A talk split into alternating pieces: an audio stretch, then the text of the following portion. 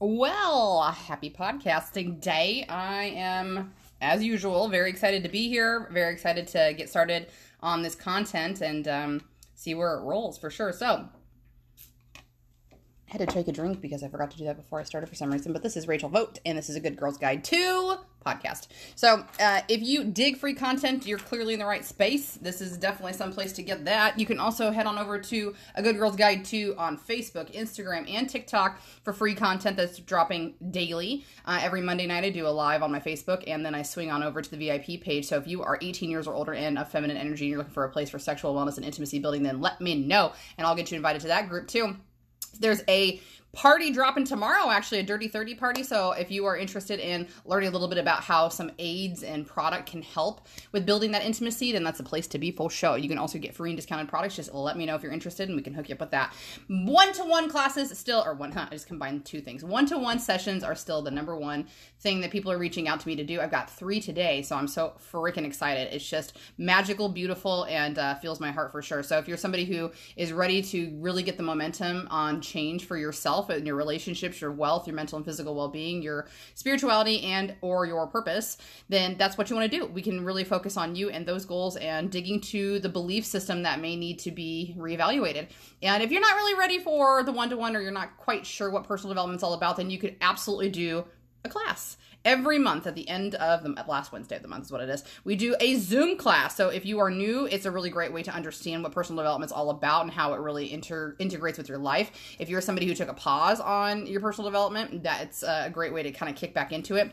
And also, maybe you have a group of girlfriends um, or friends in general. Of course, it's everybody deserves to have the their best life possible. Uh, then you guys can take it together. I've, I've had plenty of people do that, and that was a lot of fun for me. So lots of ways to get on getting on with what I'm doing over here with the Good Girls Guide too. So this conversation is actually not even the one I wanted to have today. I actually have like two other notes piles going on on, on the corner of my desk because luckily I've gotten smarter as ideas come to my brain. I actually start writing them down, but it's weird because you would think that if I wrote them down, it means that I'm ready to like share it. And it's not that I'm not ready to share those. It's like this thing that I have right here in front of me to talk about today.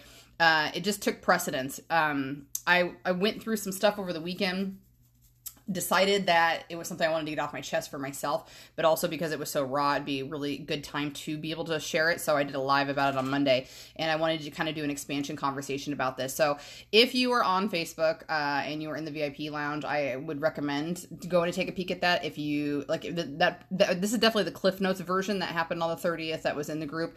Uh, and so here's a little bit of conversation I wanted to expand upon today. And um, I really hope you get something from it. It's going to definitely encompass some conversations about your body, how you feel about intimacy and sex and being touched. It's also going to be a conversation about kind of delving into the roots of these. Uh, this conversation we'll be talking about today is something that stems for me from definitely early childhood, but very prominently through middle school. And the power of words that we have over people, over ourselves, uh, the power of emotion, and the energetic connection that it leaves as, as, a scar in your body, in your memory system, in your uh, response system, um, so on and so forth. And so you're, you're not crazy if you feel like you're struggling with falling in love with yourself or letting go of something somebody said to you years ago, because this is all real. And and that's really the conversation I wanted to have today about this. While I'll be sharing an incredibly personal story, it's it's not about that. It's about the intricacies, like I had mentioned, that I really hope you'll be able to to piece together for yourself and understanding, man, I can relate to that. I can relate to that. I can relate to that. And seeing how worthy you are of discovering your complex uh, instruction booklet basically is what I'm saying. You're you're discovering the instruction booklet that that came with you but you didn't know existed so you could really figure out how you function and how you'll want to function going forward. So the the title of my live the other night was I cried after sex last night. And that is only because if I am playing to the business side of my strength, I know what kind of titles I need to put on a live for it to be catchy. It's the same as a title for a podcast. And sometimes I really let that go because I'm just lazy and I'm like, blah, blah, blah, whatever. But an eye catching title obviously draws people in. What I really wanted to title the live was Why I Hate My Breasts and My Arms. And, um, that was more truthful than the conversation of uh, or the title of I cried after sex last night. But if people see that I want to talk about my own sex life and people want to see that I'm talking about the fact that I cried after sex, I just knew that I was going to draw people in. And that's not to pull the wool over your eyes because that's exactly what the conversation was about. But it was much more emotional than juicy, which I, I think is probably what people obviously anticipate seeing when they when they think about seeing a conversation around sex, right? So, um there's been a, like an ongoing thing in my relationship where I have been working on obviously anything. I'm sure I'm sure anybody can relate to that. Maybe you have something in your relationship where maybe you're not a huge physical touch person in general, and so that's a struggle in your relationship. Maybe you're not somebody who often thinks about other people, not because you're selfish, but just because you were never primed to do so. So, like, you never think about mentioning to your partner, hey, I'm on my way home from work. Do you need anything from the store? Or you never think about the fact that, you know, you're going out to dinner with your friends and you should invite them along, you know, even if they're not going to go, just like giving them the invitation. So, stuff like that. Everybody's got something, right?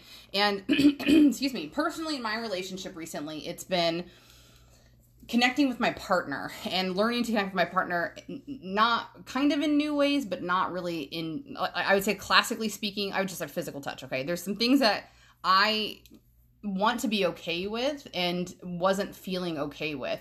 And the root of it like the the blanket statement i can give to you is that like it's like any place when in retrospect by the way like i'm 35 years old and every time i thought about this up until now i had never correlated the fact that every place that i felt uncomfortable for somebody to touch me not just my husband but any intimate partner would be any place that would be considered erotic I, I, I don't mind like like my breasts, like the top of my chest to be touched, but I do not like my nipples to be touched. I don't like anything um, clitoris, labia inside the body of the vagina. Like none of that feels comfortable for me so much to the point like even like a really great leg massage like if it if the leg massage creeps too high to my thighs i start to tense my body. Like it's not even necessarily anywhere near my vulva but it totally makes my legs tense up. And even like a good tush massage like i love a good butt massage if you have not had one get one.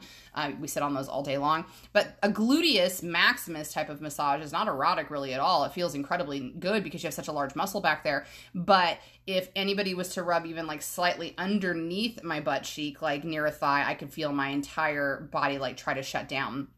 And so the reason that's important to me is because like I didn't notice that that was happening really. Like I knew I was uncomfortable like please don't touch me there, please don't touch me there and that was like something I would vocally be screaming in my brain, but uh, it was it didn't register as problematic. Like it just was like those. that's just my preference.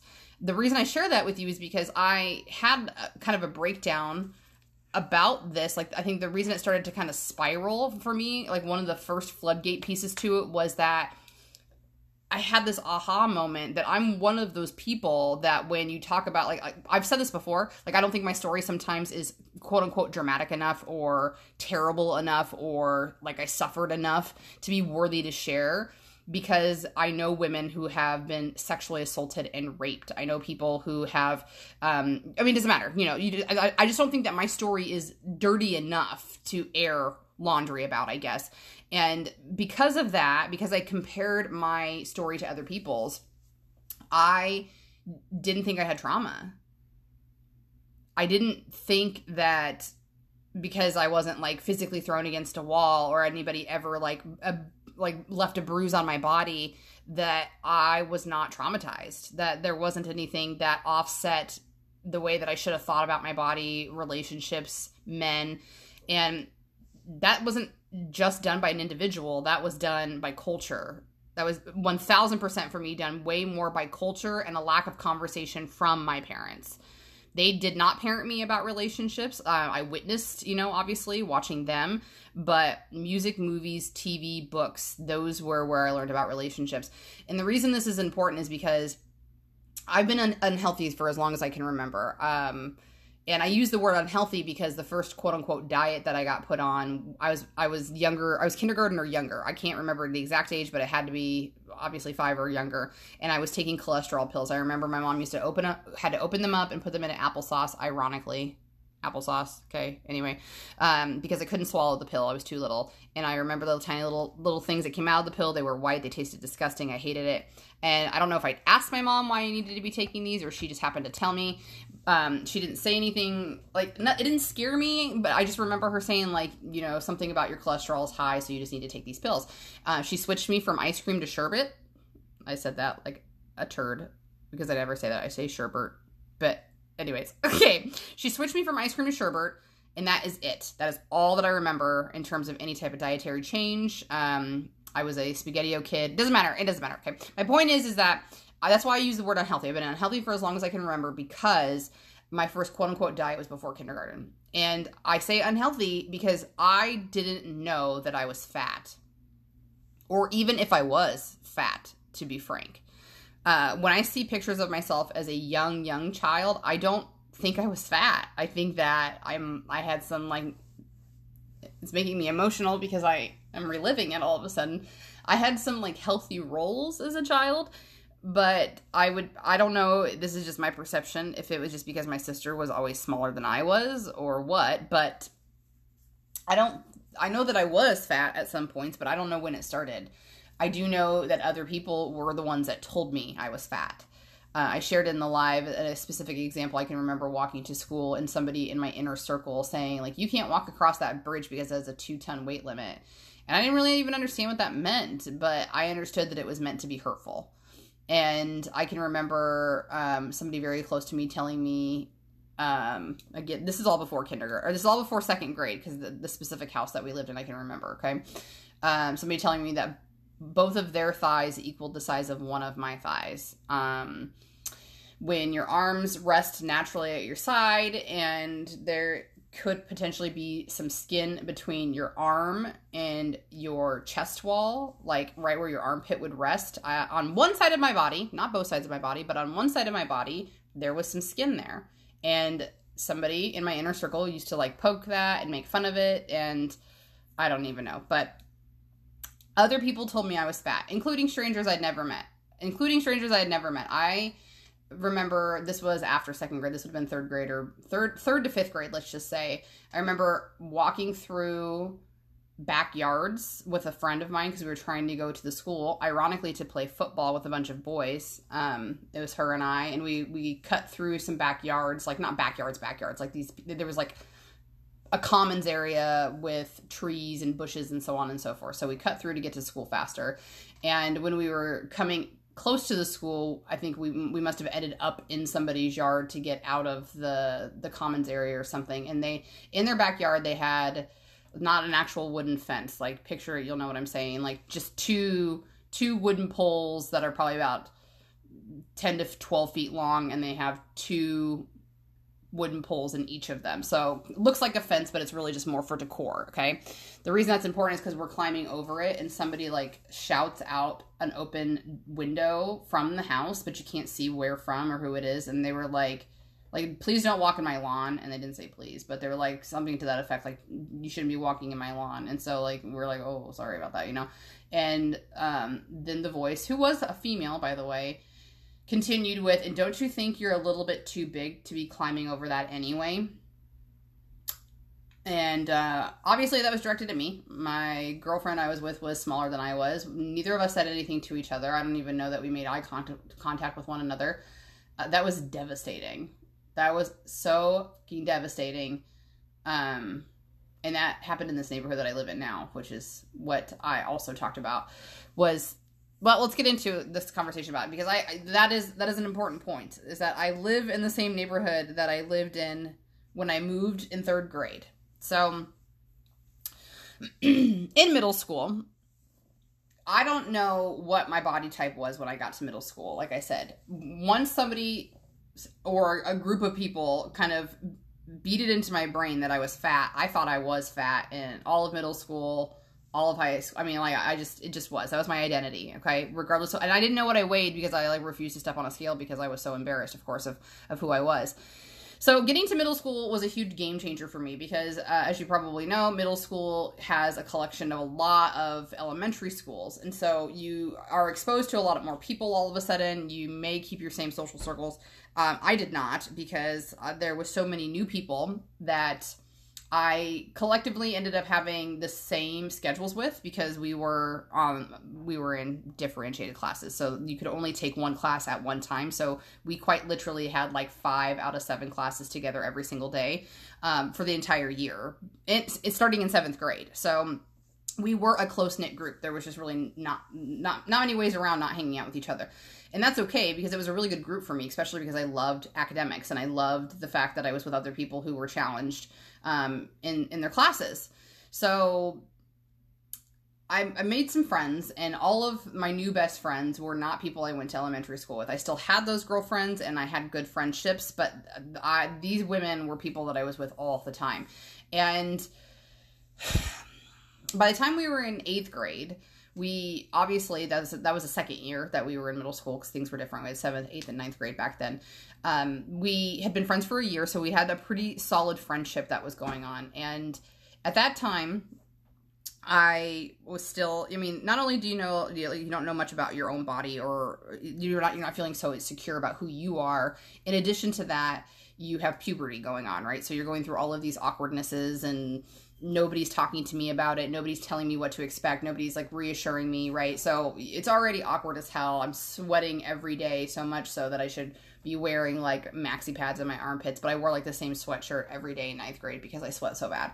So um basically i just like i feel like i'm just like floating out there all by myself without any type of support and understanding any of this. Okay that's what that, that was what my understanding was. Okay so in eighth grade i started taking a kickboxing class with my cousin and we took the class purely out of learning self-defense. Like there was not any inkling or conversation about the fact that we were going to do this class to lose weight. It had it was literally not even it was like the furthest furthest thing from my mind which is beautiful by the way because it was something that i loved loved loved to do. Um so that's sneaky exercise, you know. When you love to do it, you don't feel like you're actually exercising. And the reason that's important is because after doing the kickboxing class for quite a few months, one of my best friends in this social circle came to me and was like, You look great. Like, you're losing weight. Did you know that? Like, I didn't. I had no idea. When she said that to me, it was like a total shock. It was a total shock that she had noticed that about me.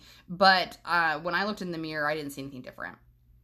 I did not see anything different. I was so skewed to just hating the body that I had and trying to hide it in any way, shape, or form that I could, and overcompensating with things I could control, like my hair and my makeup. I got in trouble for wearing makeup in elementary school. All it was was foundation, but my mom found it on my shirt. But um, I know that that's why I'm an incredibly feminine person. I know that that's why I attribute a lot of my identity to that kind of thing because, again, I can control the length of my hair. I can control the styling of it for the most part. I can control how I contour my eyebrows. I can control what lip color I wear. Um, and that's something that people have identified for me for years, for years from a very young age that I was very feminine and oh my god, your hair is gorgeous. Oh my gosh um, all that, whatever. Your nails, even your nails. Your nails are long, they're painted. I love them. Whatever. Okay. Um, why? Because I couldn't control my weight and I could, could not control the way my body looked, and so those were things I could control. So that's what I did. All right. So when this girl told me that I was losing weight, like I, I really didn't feel a certain way about it, to be frank, because I, I again, I didn't know. It was just, it was kind of like it made me feel good, but it was very much a passing, fleeting moment. Okay. And so we go on through eighth grade, right? And so when it's time to do our yearbook photos in eighth grade, again, I really did not know that my body had changed. That's important because I didn't know how to dress my body. I was not really uh, interested in fashion back then, by the way. It was just, again, ways that I could hide my body. Was what I was trying to do. But apparently, the um, problem I ran into not knowing how to style for myself was that I didn't wear a very flattering shirt, which I did not know until later when my best friend, who was telling me about how I lost weight, would come to tell me that one of our other best friends had described the way that I looked in that photo as a blow up doll.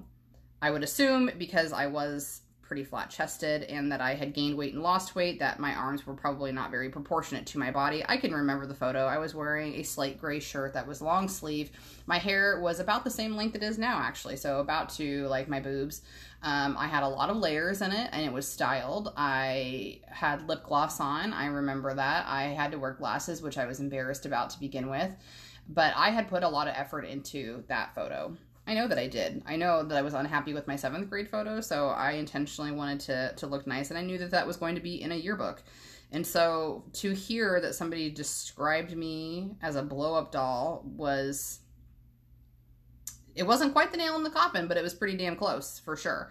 And uh, as I mentioned in the live, the thing that was really crappy about the story was that the friend had said that my friend Emily was the one who had said that I looked like a blow up doll. And at the time, Emily was a bigger girl than I was. And that was really, really hard. And obviously something that was um, easy for me to snap about, right? Because because that's what a bully mentality is is all of a sudden i'm going to look for somebody that i can hurt easier than myself because i wasn't in a healthy place to be able to absorb that insult and let it brush off of me and go well that person's opinion to me doesn't matter and i'm worthy enough of my own love and I, am not emotionally con- uh, i'm not emotionally secure enough to be able to intellectually have that that conversation with myself anyway. So again, this is retrospect, being able to look back and go, mm, so I decided I was going to start treating her like crap, like talking crap about her. Um, I don't, I mean, I don't know that I really said anything about her weight because that didn't feel like something I was qualified to do, but I was a shit I was a shit for sure. And so this drama between the two of us goes on for a while because she doesn't even know what's going on. She's like, Why are you so upset with me? What did I do with you? And, and instead of having a conversation, I would just say stupid shit like, You know, you know what you did, you know. And she didn't. Again, intuition wise, I should have known better because looking back, she was so genuinely, authentically upset, like she did not know what, and she she never wavered on like I don't have any idea what it was that I did. Well, in our group of friends, it got so bad like between our friends that like nobody was taking sides, nobody was really kind of like calling me out of my bullshit, but the friend who had initially come to me to tell me that Emily had said I looked like a blow up doll. Eventually, in the inner circle of friends, when I wasn't around, said, You know, guys, I think I was the one that said that about Rachel. And that never came to light through her. I never heard about that from her. I never got an apology, and there was never any explanation. Um, you know, and that really sucks because not that I needed to hold her accountable and make her suffer for what she did, but it was that there was such a bad ripple effect in our friendships after that. Like I don't know, I'm I couldn't even remember. I hope that I said that I was sorry to Emily. I hope that I apologized for whatever misunderstanding. Uh, and she did forgive me because we remained friends for a little while afterwards, but the damage was done. You know, like they could see the true colors that came out in me that when I was hurt, I was going to go balls to the wall to be nasty. And I don't know that it really, it didn't necessarily affect the social circle going forward really like we didn't really have that many blowouts but my point is really more so that it definitely did its damage to me you know, I think that they might have started ousting me subconsciously on their side at some point. Maybe I started getting invited to getting invited to less things or whatever. I I don't hold that against them if they did or did not. That's an assumption that I'm making, but I believe that I myself started distancing from them because of what happened. And not really because I couldn't trust them again, but because they had already hurt me. I, I do think I, I don't think that majority of those women were such good people to me and when I was such a bad friend to them but I think that that's what it was about. I think that my insecurity was I've already been shown that I can be hurt and I will not go through that again. So instead, I just started segregating myself from the social group. And that's really important because before that happened, later that same year, the same year that, you know, my best friend, um, I'll just use this word betrays me. I know it's been like 20 years, but processing it, that's how it feels. And th- it doesn't matter because I'll come full circle later. But in that moment, it felt like I was betrayed. I was betrayed by this group of friends that had really become like a family to me because my, my parents had already, I'm going to use this loosely. My parents had already stopped parenting me. My dad was already never around a whole lot to begin with because he worked an insanely weird schedule. He never worked a set schedule. He was a, basically he was a railroader, so he could be on for 12 hours and as long as he worked 12 hours, he had to to get off work and go rest. And it didn't necessarily mean that was literally what they called it, go rest. Um, so that didn't necessarily mean if he was in Lincoln either. Like he drove a train someplace, so he would go and be off 12 hours there, rest, and then come back to Lincoln. And as long as he was back in Lincoln for 12 hours, he could get called to go back to work at any time. So he was not home a lot. And by the time I was in middle school, I was the third kid. I was the third kid. Uh, my brother was five years older than me, and my sister is I was born in 85 and she's born in 82, so she's three years. Anyways, so they were older than me. They had jobs. My brother was like, you know, either already graduated or almost graduated, so they were more independent. My mother was already emotionally um, on the tail end of their relationship. That was when it started to kind of happen. So I believe my mother was checked out. I think that after having three children before the age of 30, um, I think she was tired. I think she was done. Um, I think she did the best she could with what she had, but by the time I was 14, I was spending entire weekends by myself at my house because my mom was out at this private lake that my parents had a camping spot at and my dad would be working. So, you know, I was left to my own devices, which obviously did not fare very well for me. And so these women became that social circle for me. Those families, I spent so many nights at so many other people's houses that it just those I I, I can't even like I it sucks that I was such a pissant, and I know that those those mothers could probably, and I know not that's not that they could. I know that those mothers saw some things in me that absolutely gave them red flags. But I was just a kid, and I didn't know that. I just I could just feel that they didn't like me. You know what I mean? I didn't know why. I didn't know what I was doing wrong. Uh, but those friends became the biggest support system that I had had, and so once that bur- that that first burned bridge happened I don't think that I felt safe. So I had to started I started to exile myself. But like I said before that happened, in that same year, that same year I had been dating boys in general, but I'd been dating this one guy and he was he was um, new to the school in 8th grade, so I don't know if like that was part of the allure, but he was in the he ended up joining in the diff classes with us, so he ended up in our social circle and uh, we dated off and on um and to be fair in his regard you know like i was i was a shit like i didn't have good relationship skills to begin with. I was definitely like a hot and cold and back and forth person. I was 1000% a nasty ass. Like I would need to probably date whatever whatever boy I felt more attracted to or made me feel better about myself or even was more popular or more athletic or whatever because that would make make me feel better about myself, I suppose. But so that is in his defense. Like nothing that I'm about to tell you will excuse the behavior, but in again retrospect i'm not trying to play the ultimate victim here i was i was not an innocent person um and this is kind of ironic because when i told the story monday i was like bawling like a baby. And today i'm trying to be like as transparent as i can. So i'm sharing a little bit more about you know the backside of the story for me where i was kind of nasty. But this is important for me to process just as much as it is for me to process the hurt and the pain that came from my middle school relationships because it doesn't leave me innocent. I cultivated and created that that reality for myself from a lack of knowing how to process relationships, from a lack of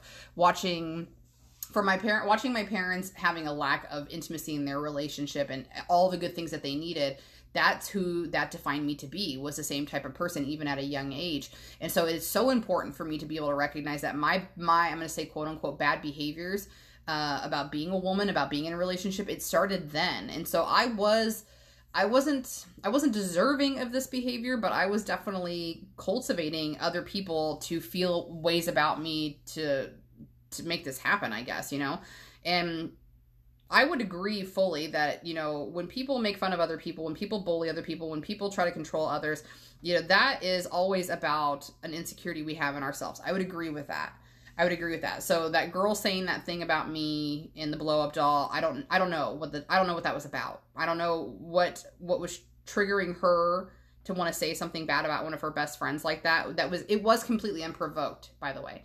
And I think that that's the worst thing about it for me is that I know I'm squirreling all over the place, but I am processing, so I apologize. But as somebody who who is who who would then become who I became after that ripple effect happened in our friendship, it it sucked because I was never a person to start rumors about people. I was never a person like I'm sure I talked with my friends, but I don't I didn't talk about people prior to that. And that that's not who I want to be anyway, but it's just it's just important to hear because when I talk about like the power of our words and we you know, you talk about you were 14, you were 15, you were 12 years old. Yes. Yes, and so I, if you have children, I beg of you to think about listening to their conversations to each other. So like, you know, like when my boys jokingly say you're stupid, you know, like I halt that stuff.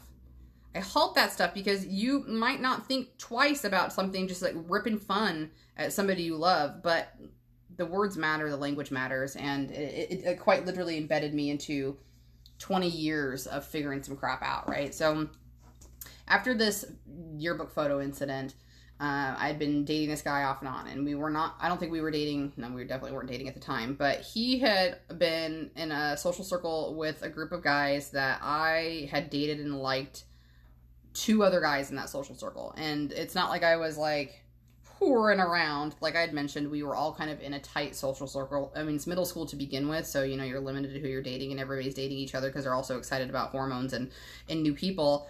Uh, it's just as relevant to the story because it's it's like these cut and these guys like reciprocally liked me back too so it wasn't like i was just like stalking them at some point we had had interest in each other i didn't date two of them we just liked each other and then I was dating this one guy. So they were all together doing God knows what band practice is my understanding later at the story.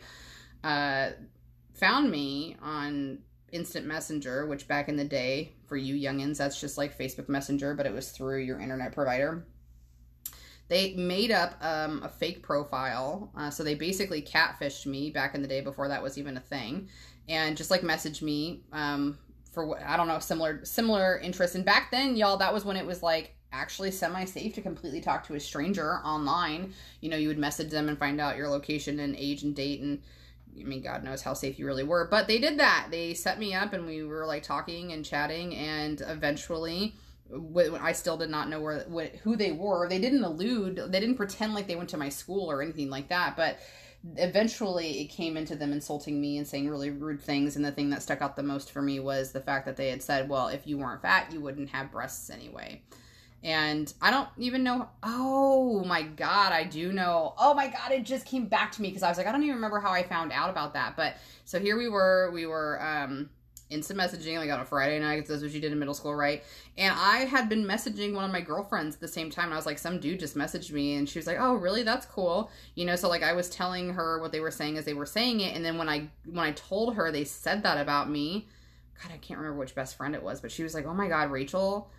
That's so and so and so and so. She's like, they told me they were messaging you, and you know, like uh, whatever. But when they started saying stuff like that, I just I had to tell you. And so that's how I found out it was them.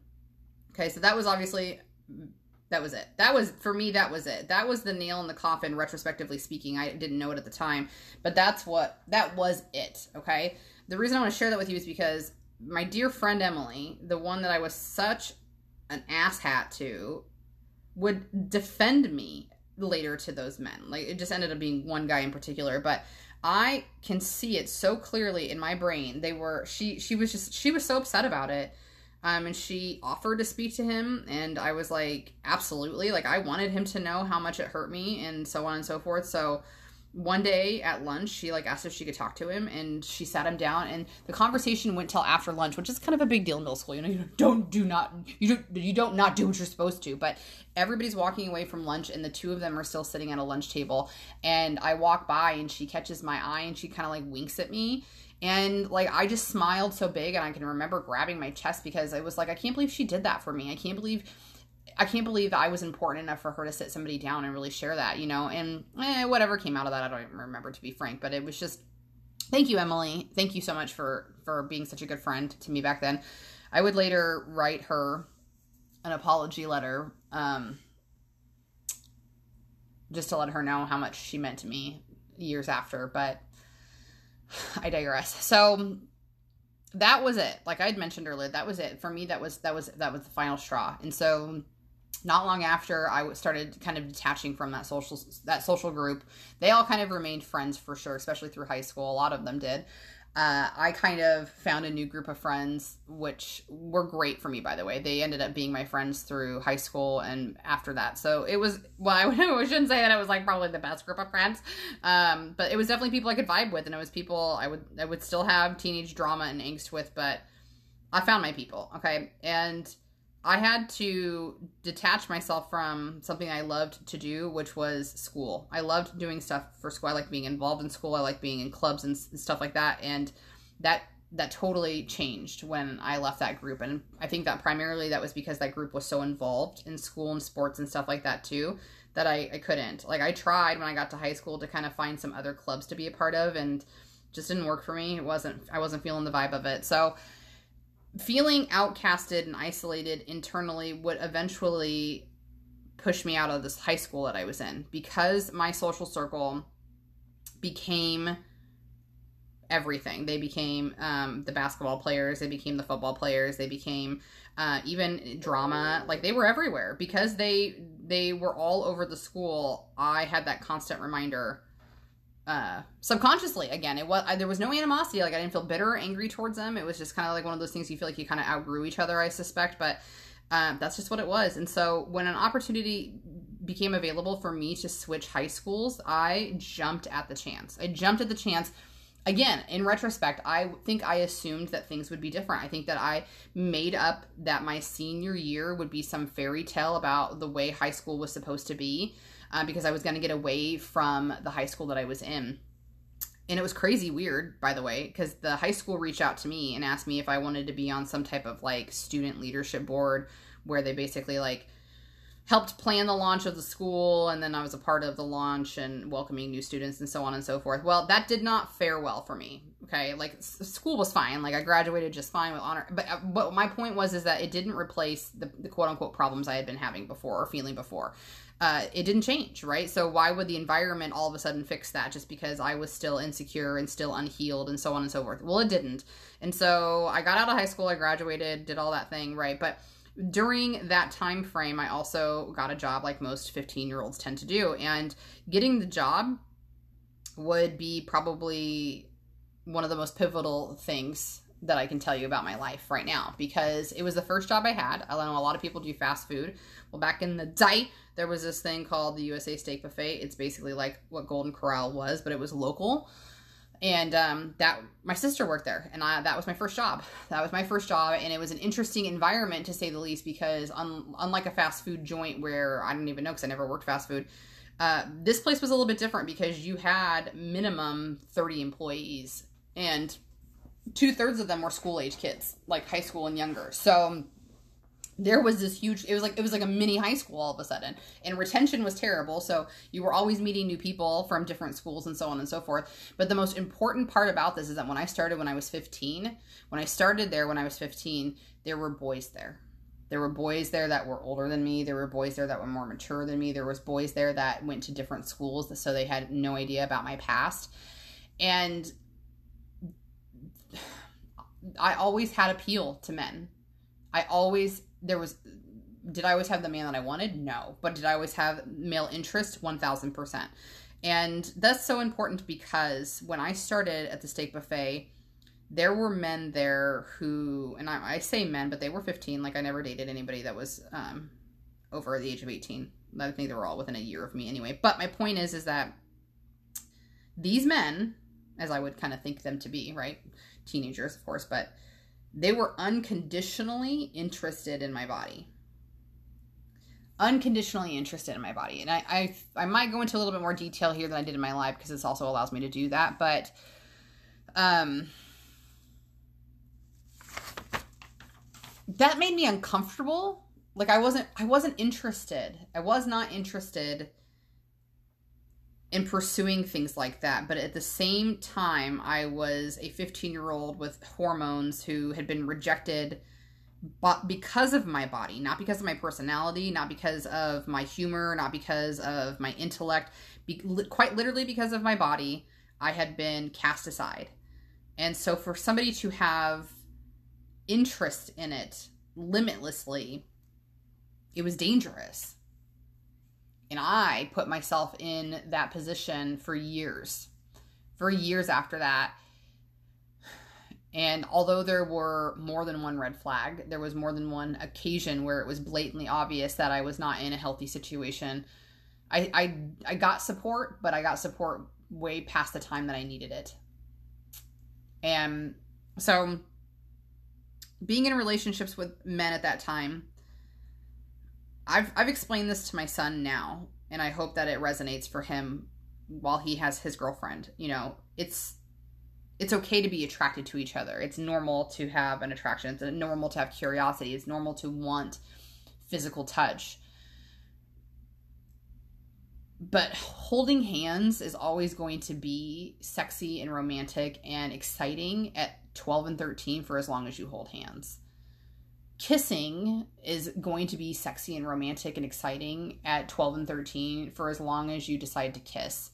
And this is what I told my son, you know, it's like all the other things they might they might pique your curiosity but they're not necessary right now and i don't you know i might get a lot of flack for that but i didn't grow up in a household where my parents told me that i didn't have to have sex with boys for them to like me i did not grow up in a household where my parents told me I could tell them no, even in a relationship. Um, I did not grow up in a household where my parents told me that if I ever changed my mind, that I could say that.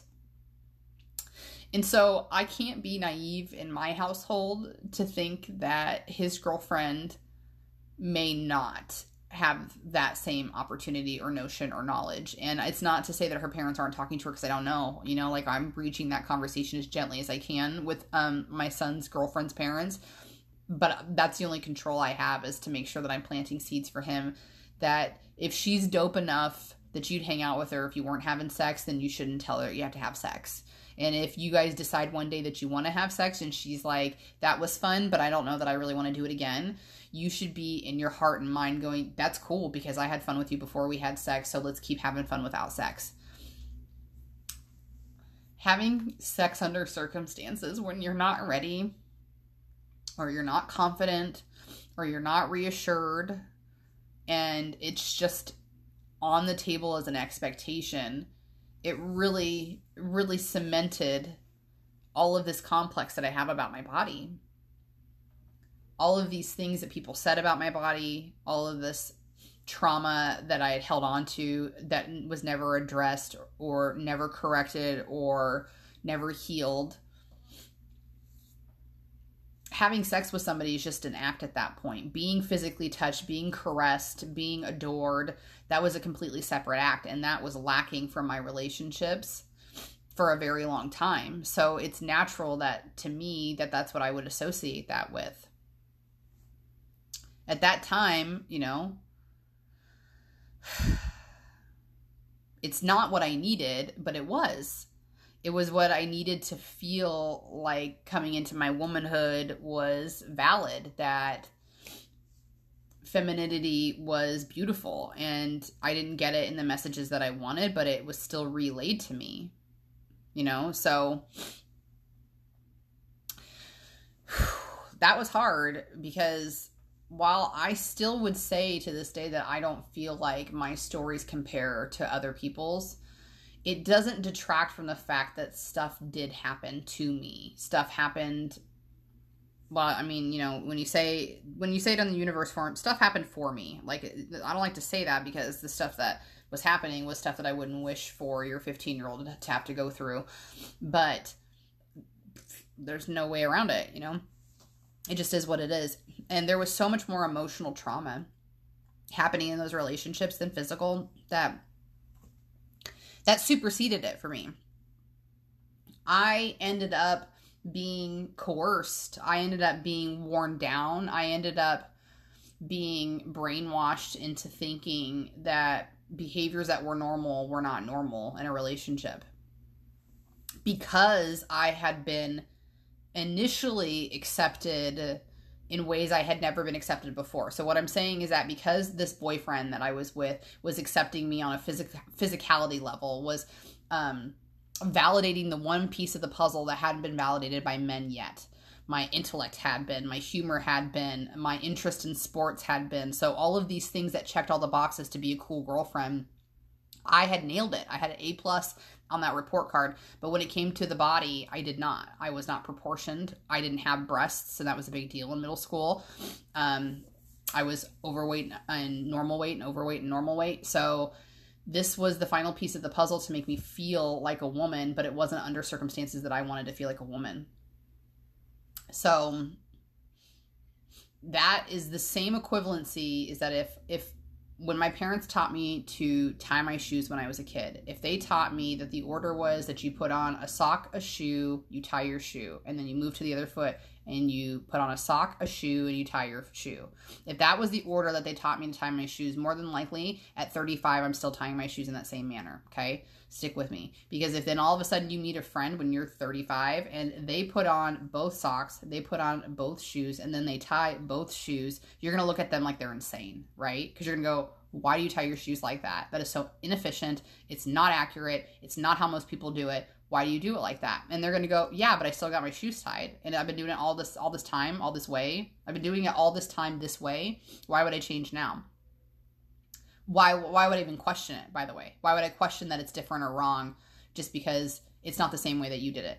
That's important because if at 15 years old i learned that regardless of how a person treats me emotionally regardless of whether or not a person keeps me safe physically if they accept my body, which culturally speaking was the thing that screamed the loudest in terms of acceptance and being a woman, then why would I not carry that with me into my next relationship? Even when that unhealthy relationship was over and done with and I moved into my next one, why would I not think that I had to be validated through my body?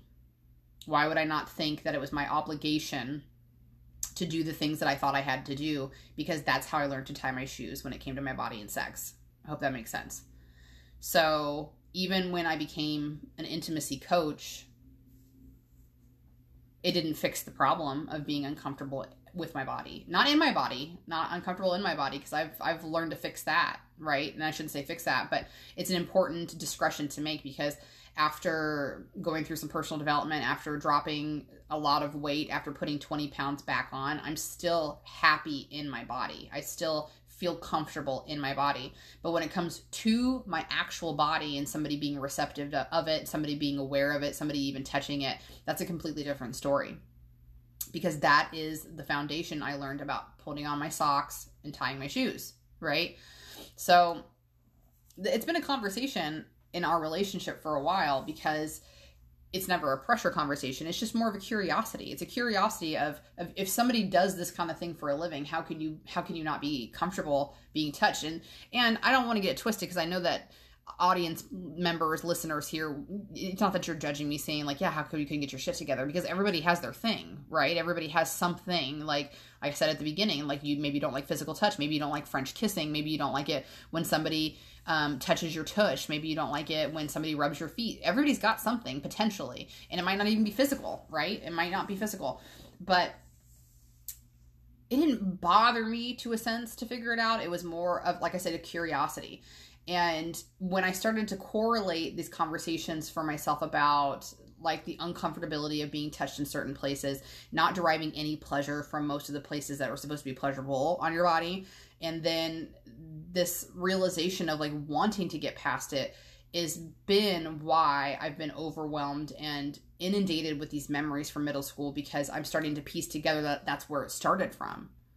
You know, feeling uncomfortable in my body started when I was in elementary school and being told I was fat, but being uncomfortable into my intimacy started when men that I was supposed to trust and friends that I was supposed to trust degraded that body.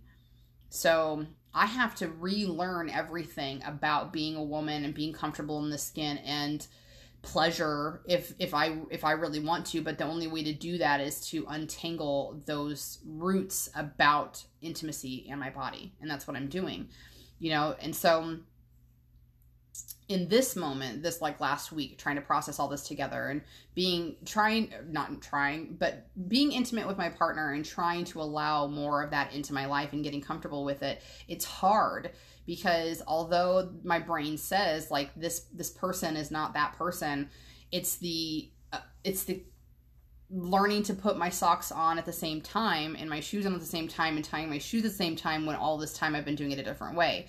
You know, so trying to relax in that moment and with my with my partner. It's baby steps for us right? Like i shared on the on the live the other night that we were just doing mild massage. And i as i talked about earlier it's the same kind of concept. Rubbing my feet to my ankles to my calf i start to get more tense and more tense and more tense the higher hands move up my legs. Regardless if if, if the expectation is it was just supposed to be a mild massage anyway i still feel that way. I still feel nervous. I feel scared that they're going to touch something that has been deemed unworthy to be touched before, I, I suspect, right? It's not about that. What it is, is that it's tensing through shame and tensing through guilt and tensing through embarrassment and rejection and fear. That's the memory that I'm associating to that. And recognizing that my husband isn't the person that cultivated that memory. That's me. I did that, and I'm the one that holds on to it. So the breakthrough wasn't easy. The breakthrough wasn't easy, but it was just kind of like a lightning bolt. You know, it wasn't. It was not a plus b equals c. The equation was right in front of me. It was. I'm feeling disgusting. I'm feeling gross. I'm, I'm reliving these memories. To okay, put that aside on the back burner for a second and think about this moment. Think about this interaction. Is this the same as that seventh, eighth grade interaction? It's not. So, what is this about? Well, this is about an individual who's held space for you for almost a decade. This is about an individual who's been so patient and kind with you and has always reassured you that if you decide you change your mind, whether that's about having sex or taking a shower together or just mild massage, you're allowed to do that never making me feel ashamed or guilty because I'll, i changed my mind, even though inside I was beating myself up because I was under the impression that because I set an expectation that something might happen, that I had to fulfill that, whether I wanted to or not. Understanding that this human being is 10, 11 years older than your average partner that you've ever dated before. So their emotional integrity and wherewithal is is there. Not everybody that's 11 years older than you has this, but your partner does, right? So, understanding all of that was like the first portion. I still didn't get past it, but it was like this first portion of, oh, okay, okay, okay. Not having to associate him with that. Okay. The reason that's important is because when we, again, when we want change to happen, we expect it to happen immediately and overnight, and it doesn't. And then we take it one step further that when you want change to happen and then you recognize why it's not, i.e., for me, recalling my middle school childhood trauma and associating it in my 30s, that's understanding why. But it doesn't mean that it still changes. And that's where we start to get really hung up because it's like, well, now I know why I do it and now I know I want to change it. So why am I not changing it? Now I'm really frustrated with myself because I should have been able to change it and I didn't. Stop beating yourself up about that, okay? Just stop it, okay? So it's always going to be about hanging out in that uncomfortability for a little while. What you choose how long, okay? You can choose to heal it immediately, you can choose to work on it, you can choose to focus on it, you know, a little bit at a time but it does take time to undo the learning process of how to tie your shoes for the first time and then choosing how you will then tie your shoes. Okay, so that's so important, y'all, because when I was able to put that on the back burner and then be there in that present moment with my partner, I, I, I work on an exercise all the time, but this is what I implement for myself. So I use this all the time in everything I do, but in that in particular instance, it was focusing on the future me I wanted to be who would I be if I could be as sensual and as sexy as I wanted to be? Who would I act as if I could feel as empowered as I wanted to as a woman? Who is that Rachel going to be? And I'm not, I know I'm not there yet, but if I could be her, how would she feel in her body? How would she move in this bed? How would she um, touch her partner, right? So I, even though the fantasy might, might start to generate in my brain, I'm not necessarily confident enough to act it out, but at least I have the energy of the embodiment of that female coursing through my veins. And so, why I say that is because maybe you do act a little more sensually. Maybe you do touch a little softer. Maybe you do roll your hips a little more this time around. It's not full blown vixen that you're ready for, but you start to integrate those steps slowly and surely, just as you would if you were learning to walk again. So, by the end of that night, I did cry. I did cry, and my husband doesn't know that I cried, okay? But it's not because I was embarrassed or ashamed or um, I don't know. It was it was just cathartic. It was an energetic release of of almost that I could physically feel the healing happening, which was so important because it was freeing and it felt good and it just it was progress um and I've cried one other time by the way. But again it was it was something along these lines. It, it was nothing that I felt like I had to share with him. I could but I don't know that I was ready. And I definitely didn't want him to think that there was anything wrong because I was crying. It was just catharticism. It was just energetic release. It was just that I felt lighter that I understood that I was given this gift of gratitude of the reason it feels so good now is because it had to feel so shitty before and it's awareness of my journey. It's that i i am punishing myself by reliving that thing that that girl said to me. It's it's me punishing myself by associating the fact that if my breasts are not a certain size or a certain shape comparatively then i'm not a woman. It's all that okay? It's all that. So whew, shake it off, shake it off, and grow a little bit and be worthy of touch and pleasure and so on and so forth. And stay tuned because, you know, it, it will be an ever present journey for me as I continue moving through this, but it, it will get better. It is getting better. And uh, I guess if I can cry after sex and feel really good about it and then share that story, then maybe you'll get some value from it as well, I suppose. So we'll see. We'll see where it goes. But I do, I do choose I choose the new definition of who I am. Sorry, I'm ripping up my notes.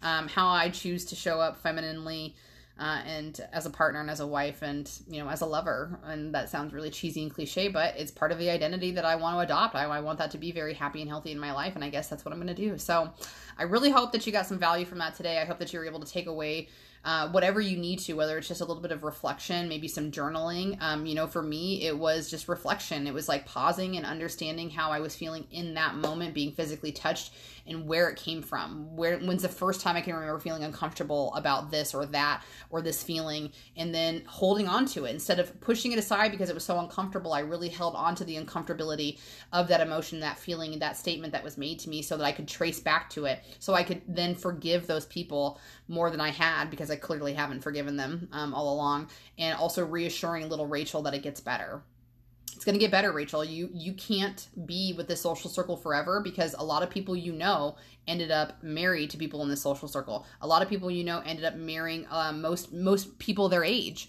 If you would not have been outed from that social circle you would have never went to the new school. If you would have never been um, outing yourself from the new school you wouldn't have you know gotten to your work crew. If you wouldn't have gotten into your work crew you wouldn't have had that devastating relationship to really show you what a rock bottom looked like in one relationship.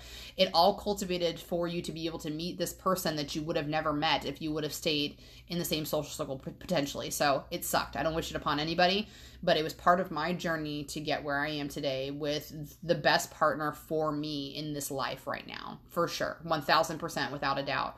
Uh, he's the perfect partner for me to help me get to where I am. And I would have never grown into the businesswoman, to the mother uh, that I am without his relationship uh, being in my life. So that's the gratitude that comes from it. That's the beautiful, that's the healing right there is the, I had to take the crap to get the so, so, so, so good.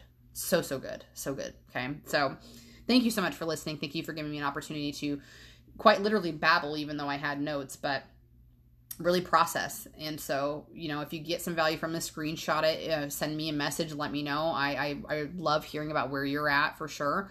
And um, I look forward to the next time that we're able to connect some way somehow. So, uh, I appreciate you listening for sure, and I hope that you enjoy the rest of your day as we're rolling into the fall season. We're starting to shift seasons. It's normal for most of us to to start to go through potential illnesses anyway, but I want you to stay happy and healthy. So make sure that you're cleaning out that mental space. Make sure that you're moving your body. Make sure that you're hugging a tree and touching the ground, and you know, quite literally getting grounded. Make sure that you're apologizing to people you need to apologize to. Make sure you're distancing yourself from people that you just shouldn't be around at the moment. Anything and everything that you need to do to put your priority first as uh, self care and then the collective good as well. I love you very much. I hope that you uh, have a fantastic rest of your week. Stay happy, stay healthy, and wash your hands. Bye bye.